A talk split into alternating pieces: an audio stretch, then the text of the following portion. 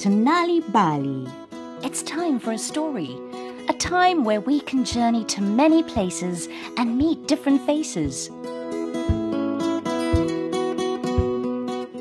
Zuko's Bargain by Cecily van Straten.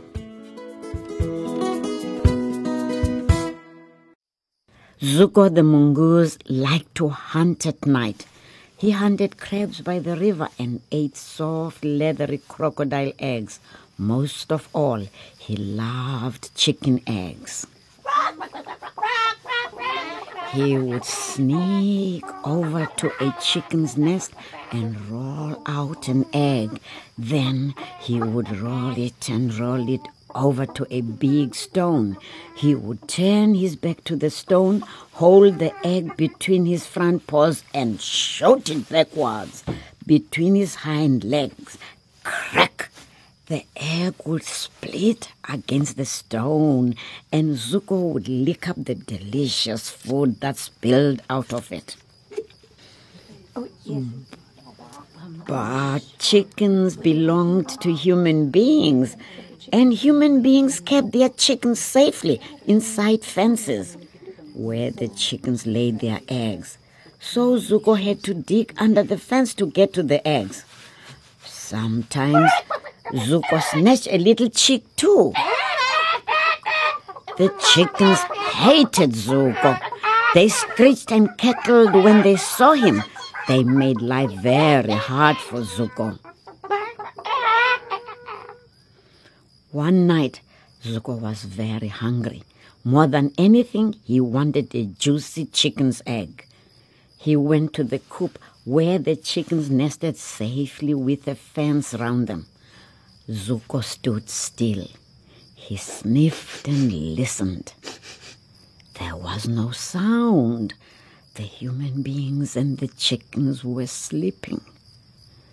The earth was soft after the rain, and Zuko began to dig under the fence. He dug and dug until he came out inside the chicken coop. He was about to run over to a nest when he heard behind him. He jumped round. A cobra was sliding through the hole he had dug under the fence. Zuko's fur rose on his back. He started to run away, but then he turned to face the cobra. It was a huge cobra, as long as a man. It lifted its head and hissed. Well, Zuko, you've made hunting easy for me tonight. I'm going to eat five little chicks and some eggs. What a pity I shall wake the chickens. They will screech and cackle. Human beings will rush out to see what the matter is before you can even grab a mouthful. That's the way life goes, isn't it? Zuko thought fast. Oh, mighty one, I know when I am beaten. He whispered. I shall slink away into a corner over there while you hunt. Zuko crept away out of sight. The cobra began to slide quietly towards the roosting hens. But Zuko darted down the fence to where he knew the big fierce cock lived. He poked the cock to wake him up, and then he whispered in the cock's ear. Suddenly, the cock jumped up and flapped his wings. He screeched and cackled. The hens woke up and screeched and cackled. Some human beings came running from the house with sticks. Others came after them shouting. Whoa, whoa, there's a thief in the chicken run. Catch it! No, no.